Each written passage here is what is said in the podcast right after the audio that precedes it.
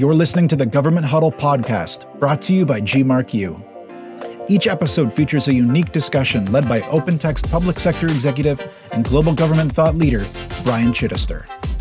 Experts in all things government from around the world join the show to share their stories and provide insight into the rapidly changing landscape that is the public sector. From digital transformation to workforce issues and even thoughts on policy, nothing is off limits. Come on, let's huddle up.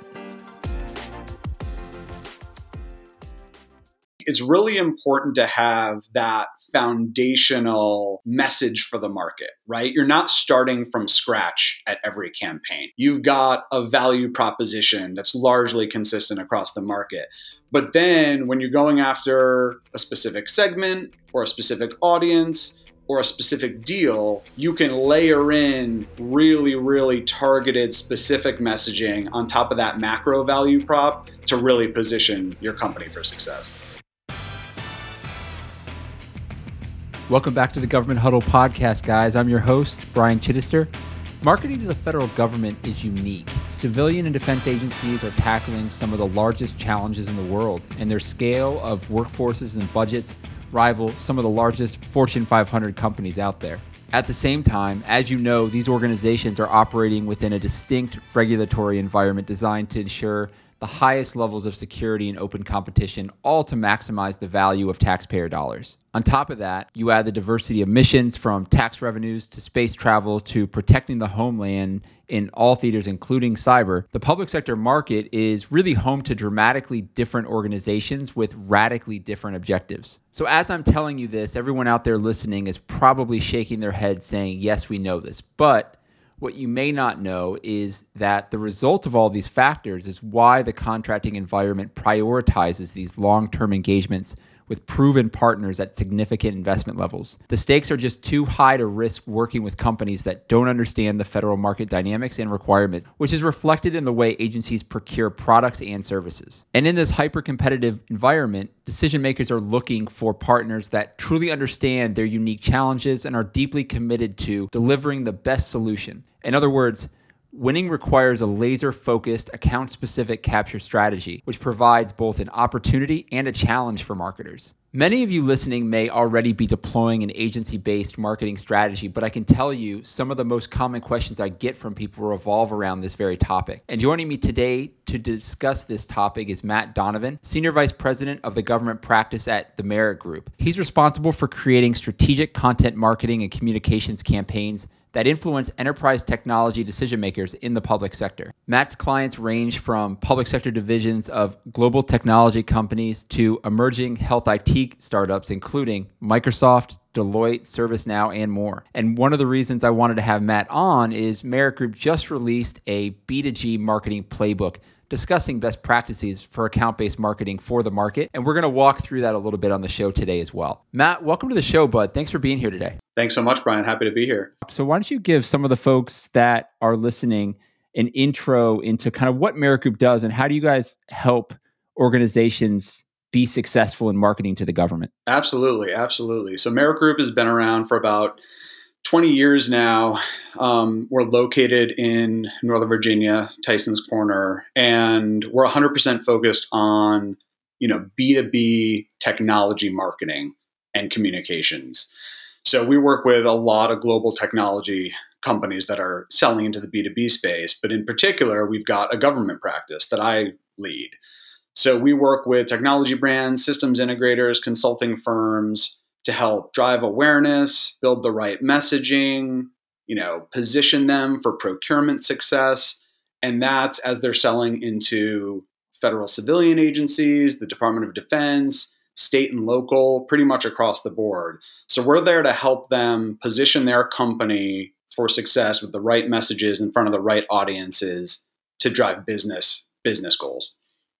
And I think that kind of segues right into what we're going to talk about today is account-based marketing. You guys just released an ebook around how-tos for account-based marketing to the government. But let me start with this. Why is ABM so important right now? It's critical. And it's honestly, it's probably the area that we're having the most conversations with clients about. And I think it comes down to one, it's an effective technique across marketing, and that's across B2B, right? It's personalized. It means you are building a campaign for the unique needs of a specific prospect or a specific segment of the market. And we really feel like that's what it takes to be successful in today's competitive marketing world, where you really need a customized message across the right platforms, reaching the right audience. And I think that's even more important in federal for a couple of reasons. And I would broaden that even to government. One, you're selling into extremely unique organizations. You know, even on the B2B side, you can say, yeah, we sell into banks or we sell into airlines. You know in in the government you're selling into nasa. You're selling into the irs these are huge organizations that have very very unique missions they're trying to accomplish very specific things and they're using taxpayer money to do so and they need to know that they're working with a partner that understands their unique challenge the unique regulatory environment of government the unique pain points that they're dealing with and that you know they've got a partner that's going to be able to to deliver on these massive massive you know society level projects so you're absolutely right. There are so many unique differentiators from agency to agency. But i will say one of the things that i found in working across government all over the world is there's a lot of commonality too when you look at some of the core competencies.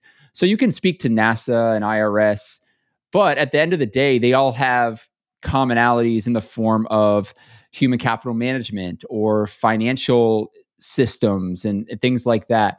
Have you found as you build out ABM campaigns for your customers, you're able to leverage those type of commonalities across? Because one of the one of the common challenges that I see around ABM is how do you scale it out when you're going account by account by account? You kind of have to have those commonalities. So are you able to do that for your customers as well?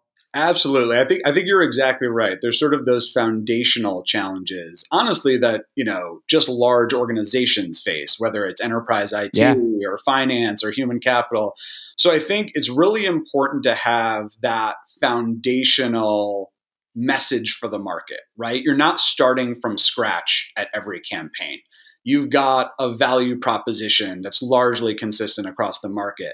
But then when you're going after you know a specific segment or a specific audience or a specific deal you can layer in really really targeted specific messaging on top of that macro value prop to really position your company for success. So one of the things that I, I liked about you matt and uh, full disclosure matt and i worked together um, when i was at monster doing uh, marketing to the public sector and um, again matt was in his his it feels like a long time ago and and Matt was at his uh, his capacity as senior vice president of Merritt Group, and every meeting we were in, Matt rolls up his sleeves. He's not your typical senior vice president. He he digs in and really jumps in. As I like to say, he jumps into the foxhole with you. So I think we're going to do a little bit of that today and kind of help the the listeners maybe understand how they can start to architect a an ABM program. So let's start with messaging. You just talked about how crucial it is to be able to to be able to build that right message to the right people. How do you start with that? Yeah, it's critical. I mean, without the messaging foundation, the campaign isn't going to work, right? And I think one of the things we do have to counsel our clients on is they want to immediately tell the world how great they are. They want to immediately tell that prospect everything that's amazing about their company and their solution. And I think what we counsel is, you know, start by taking a step back and thinking about what is that agency's challenge and what are they trying to solve? Everything starts there. And I think it starts there tactically with a deep integration across business development and marketing. So I think as early as you can bring the capture team and the business development teams together with marketing to strategize messaging and be aligned on win themes, you know, what is the challenge? Who's facing that challenge? Who do we need to reach? That's where the messaging, that's the core of the messaging, right? And if you're building everything from that challenge and then expressing it across what you're putting out on the web, what are the key components of your advertising campaign? You know, what are you saying in direct customer communications and what are you putting in the RFP? All of that with slight slight tweaks by channel, that should all be aligned and consistent because it's part of that foundational strategy. And it starts with that, hey, what is this agency trying to solve?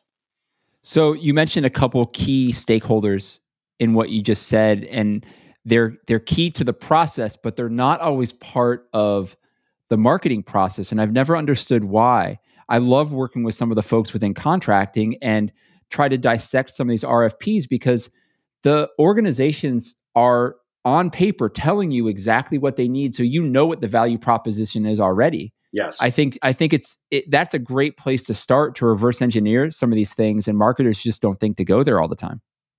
It's it's a little bit crazy and you know there's historically been tension where we've heard the capture teams and bd teams say you know marketing marketing doesn't help me. And i get no i know i get no value from marketing. And then we hear from marketing you know i'm not i'm not being given the information and the context i need to be effective. And i think that integration and bringing that team together as early as possible is so critical because the the capture teams know the situation on the ground. They know who the players are what they're struggling with what they you know what they read how they how they consume information and then also what the differentiation is. What makes us different than the other competitors that are going after this deal? And marketers need that. So, like, we've had great, especially with some of our systems integrator clients recently, we've had amazing early integrated strategy sessions to set that foundation and build that message. And honestly, it makes everything that comes after that seamless and strategic. It's just been fantastic when you can get that alignment. I want to expound on something you just said around differentiation because I think there is there's differentiation and then there's true why me and an organization oftentimes i mean I, let's just use some somebody in a human capital management space right i think as marketers we look at it and say okay well we have this hiring system or we have this onboarding system yes but so does the next 17 companies that you're competing against so really dig deep and found out find out where the true differentiators are. How do you look at your key competitors and put your finger on that one thing that they cannot do that you can do and that's the key differentiator and that's what's going to help you win your business. And I think we as marketers we sit back and we look at some of the core functionality of something or where we fit into the market for our messaging and it's rinse and repeat. You could throw any logo on top of that message and it plays. But how do i find that true message that that only my logo sits on top of? I think that's really the biggest challenge when you're developing that messaging. How are you helping companies do that? Yeah and i think that's a great point brian and it, it might not even be in the solution itself right like it, it might be that yeah. a lot of these solutions have the same functionality and the differences are in the gray area a lot of it is showcasing how you think about the challenge differently, how your strategy is different, how your approach is different, how your methodology is different, how your people and the talent you're bringing to the problem is different. So I think sometimes we get so caught up in the actual product and solution that's going to be doing a lot of the heavy lifting that we forget about the bigger picture, you know, aspects that are going to be brought to bear, you know, when and if a, company has chosen to do the work.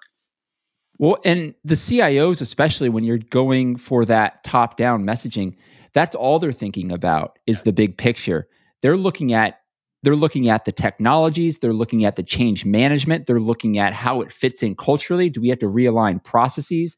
They want a true partner that's again going to be there from A to Z. Yes. And I think that's all part of it. I, I, like how you put that. It's it's completely holistic, including methodologies. Maybe my methodology is different Maybe our professional services takes a different approach to things. And we as marketers don't completely look at that sometimes. And I think that's an area that that maybe we can start to strengthen uh, some of those muscles. Absolutely. So let's take it into a, another step. So we talk about targeting key deci- decision makers. I just talked about a top down approach, but in my opinion, especially when you're targeting the the public sector, you need that top down, bottom up approach because there's so many different stakeholders. And frankly, there should be when they're spending millions and millions of dollars and they're investing in a company. Um, we've talked about the long, the long cycles, the the long engagements. Um, if they're going to make that level of investment, there's going to be multiple stakeholders involved, and you need to have the key messaging for each of those. So, how do you go about not only figuring out who those key personas are, but building out messaging for each and every one of them? Yeah, it's a great question and it's a critical part of the process. And I think it goes back to, you know, that foundational capture strategy where these are the key players. These are the roles. This is where they are within the organization. This is their goal within the macro procurement. I'll give you an example. We we're, we're working on a capture campaign for one of my clients right now. And agency leadership sits in DC and has some very lofty, big picture goals around IT consolidation and cost savings and streamlining. And then there are a number of very, very strategic, important folks down in Huntsville that are going to be executing and being very hands-on in terms of you know using the technology and they're very different messages. They are struggling with a different challenge as this contract unfolds. The ways we're going to reach those folks are going to be completely different based on their geographies and what they're consuming.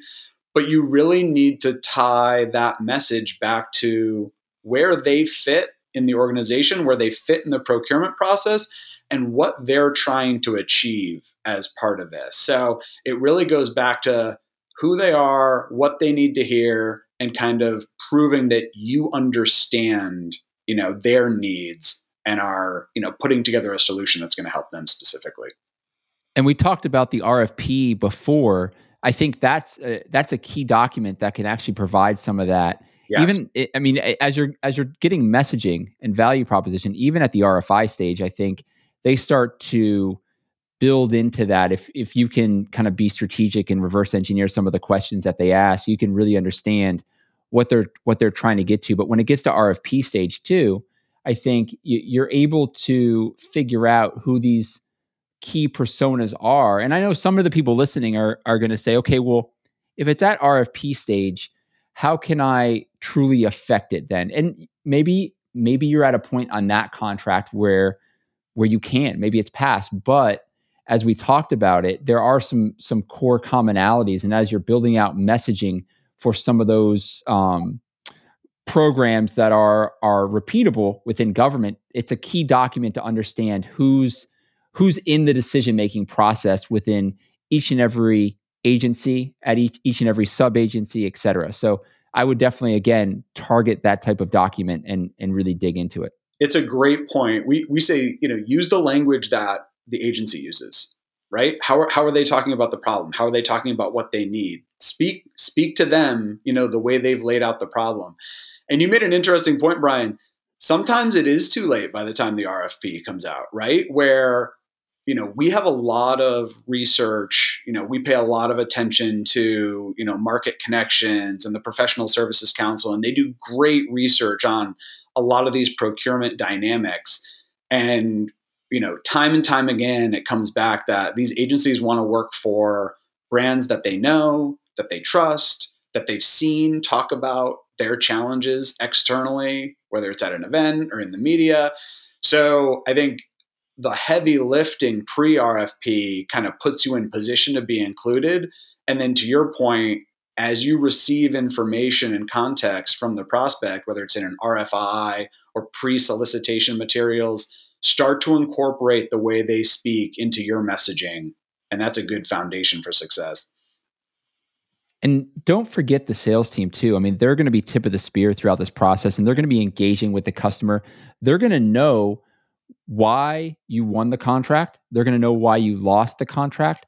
So lean on them and and pull those tidbits out. Do kind of a, a an after action report on these, especially these larger procurements. You can't boil the ocean and do one for every single one, but for the ones that are really core to your business, I think sit down with the sales leader or the AE and ask those questions because if you won for a specific reason, it might be something that you're missing, let's say on your website or on some of your your base message and just say, you know what, we need to highlight this because this is something that agencies are looking for. And in the reverse, if you lost, what if you lost for a reason that you had core capabilities on and it's sitting there as the fifth or sixth bullet on some of the messaging or even within the RFP that's being responded to. So I think all of that type of information is going to be really pivotal as you move on to your next program and your next campaign.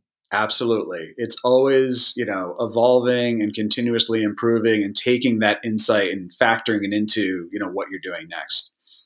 So something I really want to ask you is cuz you in your role work with a number of different vendors. And I think again, all the marketers listening are probably very familiar with some of the vendors out there in the market.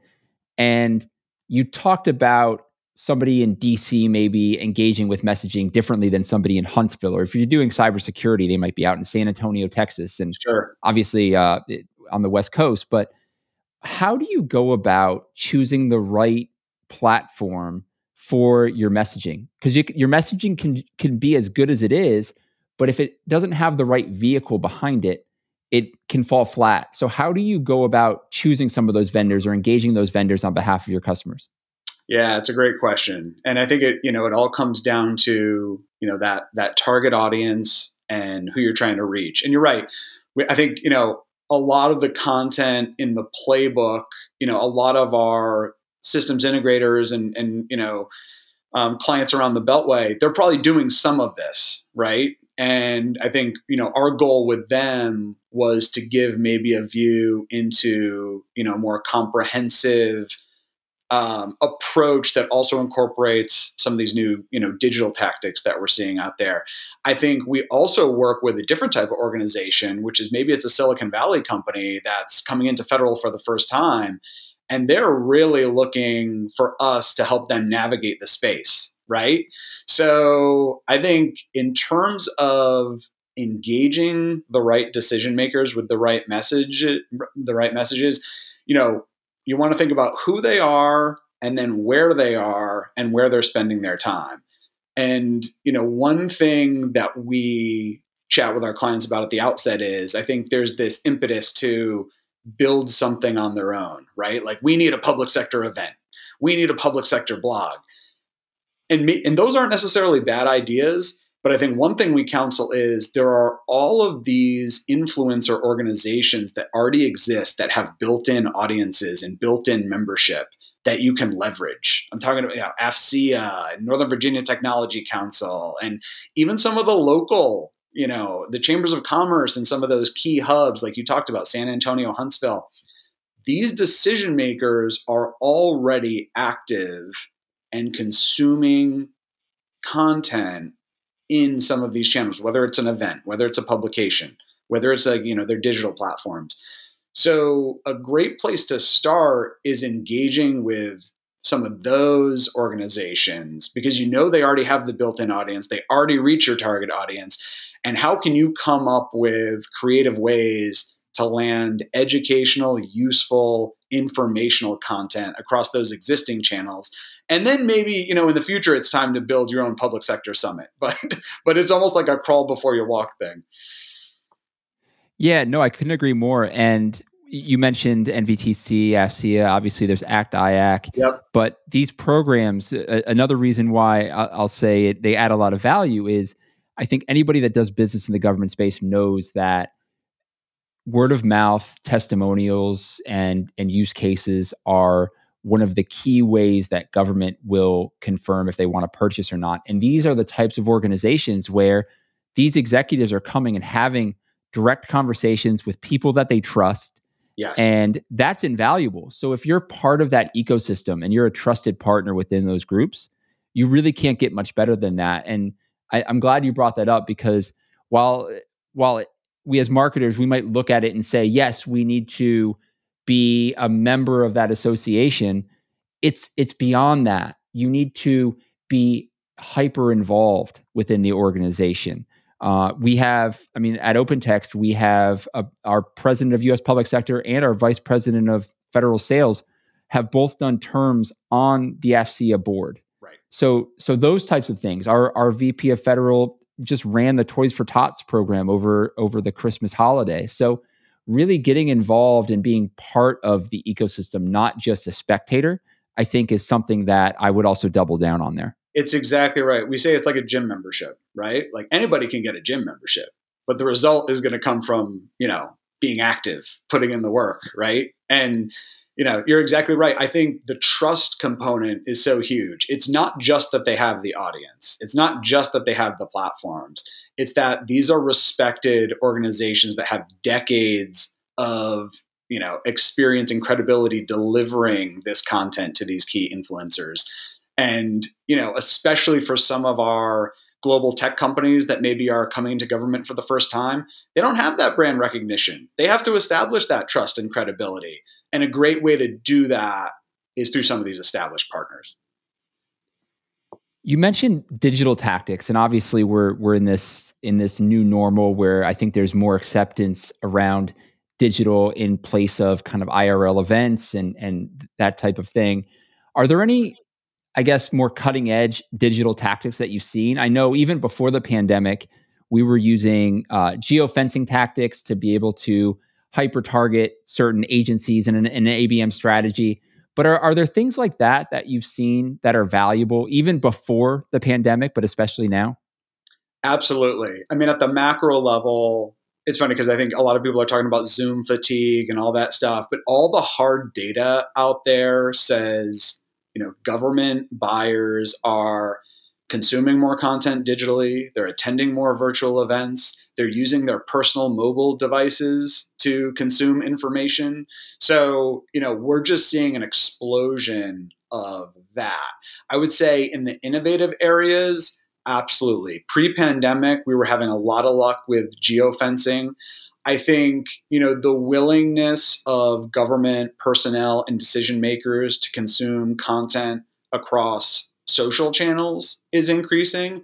And I would call out LinkedIn specifically in terms of you know serving up content across a channel like that targeting specific agencies specific roles you know potentially driving them back to a place on your website where they can really learn something really learn something valuable about something that they're being challenged by i think that's been really really impactful. And i would take it a step further. We're seeing programmatic advertising and automation deliver real ROI because you sort of you know take that great targeting and add in intent where now I've got the right person and I kind of know what they're seeking out, what they're looking for online and what channels they're consuming it across and getting a message or your brand visible in that way you know it really takes that digital advertising to the next level. We've seen we've seen fantastic roi in terms of you know driving traffic back to, to key assets for folks to learn more. Why don't you help our listeners understand what what you mean by programmatic advertising? Because i agree i think it's incredibly valuable yeah absolutely so so programmatic essentially use, uses automation to position advertising across platforms in a way that takes into account the way that user consumes information, what they've searched for in the past, what websites they go to. So, you know, you might be able to find, you know, an opportunity with a certain, you know, member of your target audience that you know, is listening to something on Spotify or consuming something in a certain publication like Wired, where based on their past behavior, your brand and your message is appearing in, in some of this advertising space that you probably wouldn't necessarily seek out if you were kind of buying ads in the uh, traditional way. It's one of the reasons why I think the the Barstool Golf shop follows me around from website to website. I would imagine. that's accurate. yeah, yeah. My I, my wife's probably not a huge fan of programmatic advertising, but it it does work. I can I can tell you that from a consumer, it does work. And a lot of people find it annoying. I actually don't find it annoying because it's it's a, it reminds me sometimes. It's custom to me. I'll say right? It's yeah, like, it's custom to me, and every every once in a while it pops up and said, "That's right, I did want to get that." so it it definitely works. Um, so a, another thing I do want to I do want to touch on because we talked about the different disparate messages, different disparate platforms, and I'm a big believer in the diversification of all of them. Um, when you're you, you don't want to standardize on a single single vendor because then you're relying on just that singular audience. And I think we found that the government buyer likes to go out and, and consume information on, on multiple mediums. So I think diversification is key, but only if properly integrated. And I think one of the things you touched on in the uh, the ABM playbook is how do you map that content to a capture journey? And to me, that really speaks to making sure that it's programmatic, it's integrated, and it's all hitting the right people. So why don't you speak to how you're helping customers do that for the for their business? Yeah, and this actually dovetails on you know something we were chatting about before in terms of you know when the RFP is released and, and maybe it's too late at that point, right? So I think we definitely see it in three phases where there's a lot of work to be be done pre RFP, and that's really about letting the market know that you're there, you're focused on that challenge. You have smart people thinking about that challenge. You have a vision for that challenge. That's very much we're here and we also have thoughts on the art of the possible, right? It's like we're working on this. We're thinking about this. We have smart people about this, whether it's, you know, a cloud implementation or how are you effectively bringing artificial intelligence to a certain use case or, you know, whatever it is, they have to know that you're out there and you're sort of in the game, right? And then I think as you move further down the procurement journey, then you get a little bit more detailed. Then you get a little bit more into, hey, and you know what? We've done this before. And here's a little bit more information on what our solution can actually deliver. And maybe here's a video or a demo that helps you see it in action or let you touch and feel it and your message goes from maybe that bigger picture educational thought leadership at the pre-RFP stage and maybe, you know, during the RFP and then it starts to get into tactically how you can help and what the ROI will be and how it's going to actually work. So I think you go from that 30,000 foot view down to like the day to day, but it is if you start by hammering them over the head with your product and they don't even know who you are and why, why they should be listening to you, it, that's that's not terribly effective. I'm glad you used the the the phrase "art of the possible," even though it's it's certainly overused. Yes, but I think as marketers, sometimes, especially field marketing, you get very tactical. Yeah. So you start to take a look at some of the things, and a lot of it is resource because I mean, there's going to be people listening where they're they're an individual contributor. Um, and and there's going to be somebody who's a CMO who might not have the size team that they want. So you you oftentimes get hung up on on more tactical initiatives. Yes. But the art of the possible is important, and the reason why is governments don't always procure for the now. I'm working, and and my role is global. There's a number of nations out there that are aligning to a 2030 vision that they're doing research on now. They want to know that their vision for where they want their government to be in 9 years is is possible with the company that they're going to start with because they're going to go through a crawl walk run stage. Yes. So they want to know if they start to if they start to crawl with you and they start to roll these technologies out that when they get to that next horizon, they can start to deploy um, other variations around their strategy and then continue to evolve that. And if they look at you and say, okay, you're good for the now, but you haven't shown me that you can get me to really where I want to be in the next five, seven, ten years, then they're going to go with somebody else who's showing them that, even, even if you are better in the now. So I think being able to be in the moment, but also show horizon growth for that organization is really, really key. And the only way you can do that, uh, going back to what we were talking about, is is understanding those pain points, understanding what their vision is, where they where they want to be, uh, and and that all comes with building relationships and and having those conversations with key stakeholders, in my opinion. It's a 100% right. And the other thing I'll add is we've done a lot of research in the market around content and content consumption and what government leaders and buyers want at each stage. The thing that they want the most is education. They want to know what's out there, what's possible. Industry, you know, industry has some really, really sharp people and part of their role is helping government understand the latest and greatest and how it can be applied to their missions and use cases. So starting there is absolutely critical and, and essential to your point where a lot of these procurements are for five to 10 years and they have to set the agency up for success in the future. And without that vision and without that knowledge of where they want to go, it's kind of not hitting the right notes. So so we've talked a lot about how to build up this strategy, how to potentially deploy it on a number of different mediums. Now, as you've aligned that content and it's out there, how do you go about measuring success? And I think this is one of the challenges that marketing uh, organizations face sometimes is how do I know if that was truly successful or how often should I be gauging success? How can I change things when they're mid-flight? All of that all of that is part of the conversation around what a successful campaign looks like. So, when you're working with your customers, how do you help them measure that success and maybe not only just measure it, but how do you ensure success?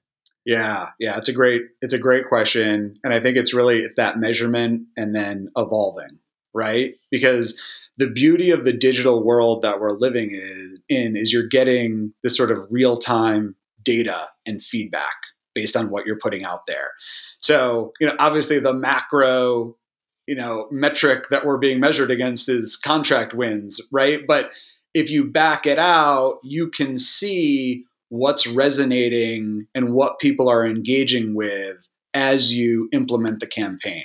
So you know once you figure out what the virtual event is going to be on how many attendees did you get? How long did they stay?